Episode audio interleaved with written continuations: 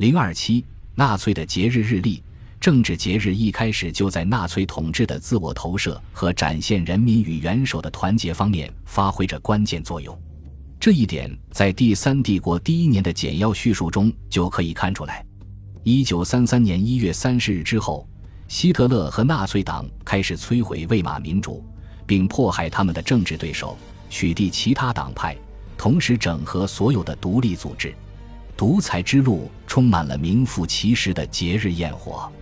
在帝国的城镇和乡村，纳粹精心策划了一系列大规模的公共活动，以及许多小规模游行、集会和仪式。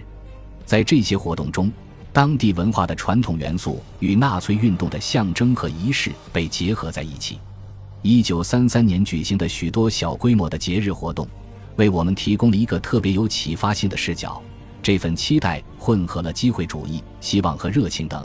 最终，许多德国人将这份感情寄托于希特勒身上，他们也表明了自己的决心。纳粹党、冲锋队、希特勒青年团的成员开始征服公共领域，并用他们的标志和仪式占领公共领域。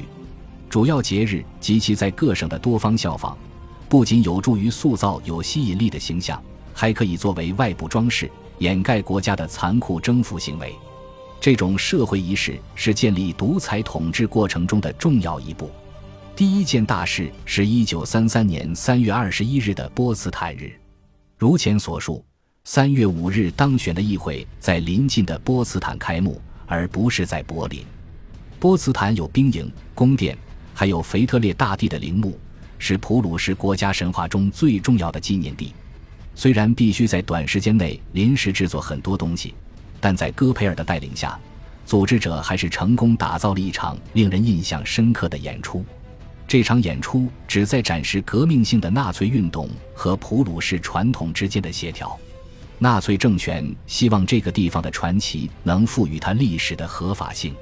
然而，事实上，直到后来，希特勒与年迈的德国总统冯兴登堡握手的照片，才成为一个时代与另一个时代权力移交最著名的象征。直接的情感作用来自波茨坦仪式的普鲁士氛围，以及整个民族都参与到伟大的权力移交仪式中。在波茨坦，成千上万的人们站在街道两旁。除此之外，纳粹号召全国各地的德国人在房子上悬挂旧帝国的黑白红三色旗或纳粹的万字符旗帜。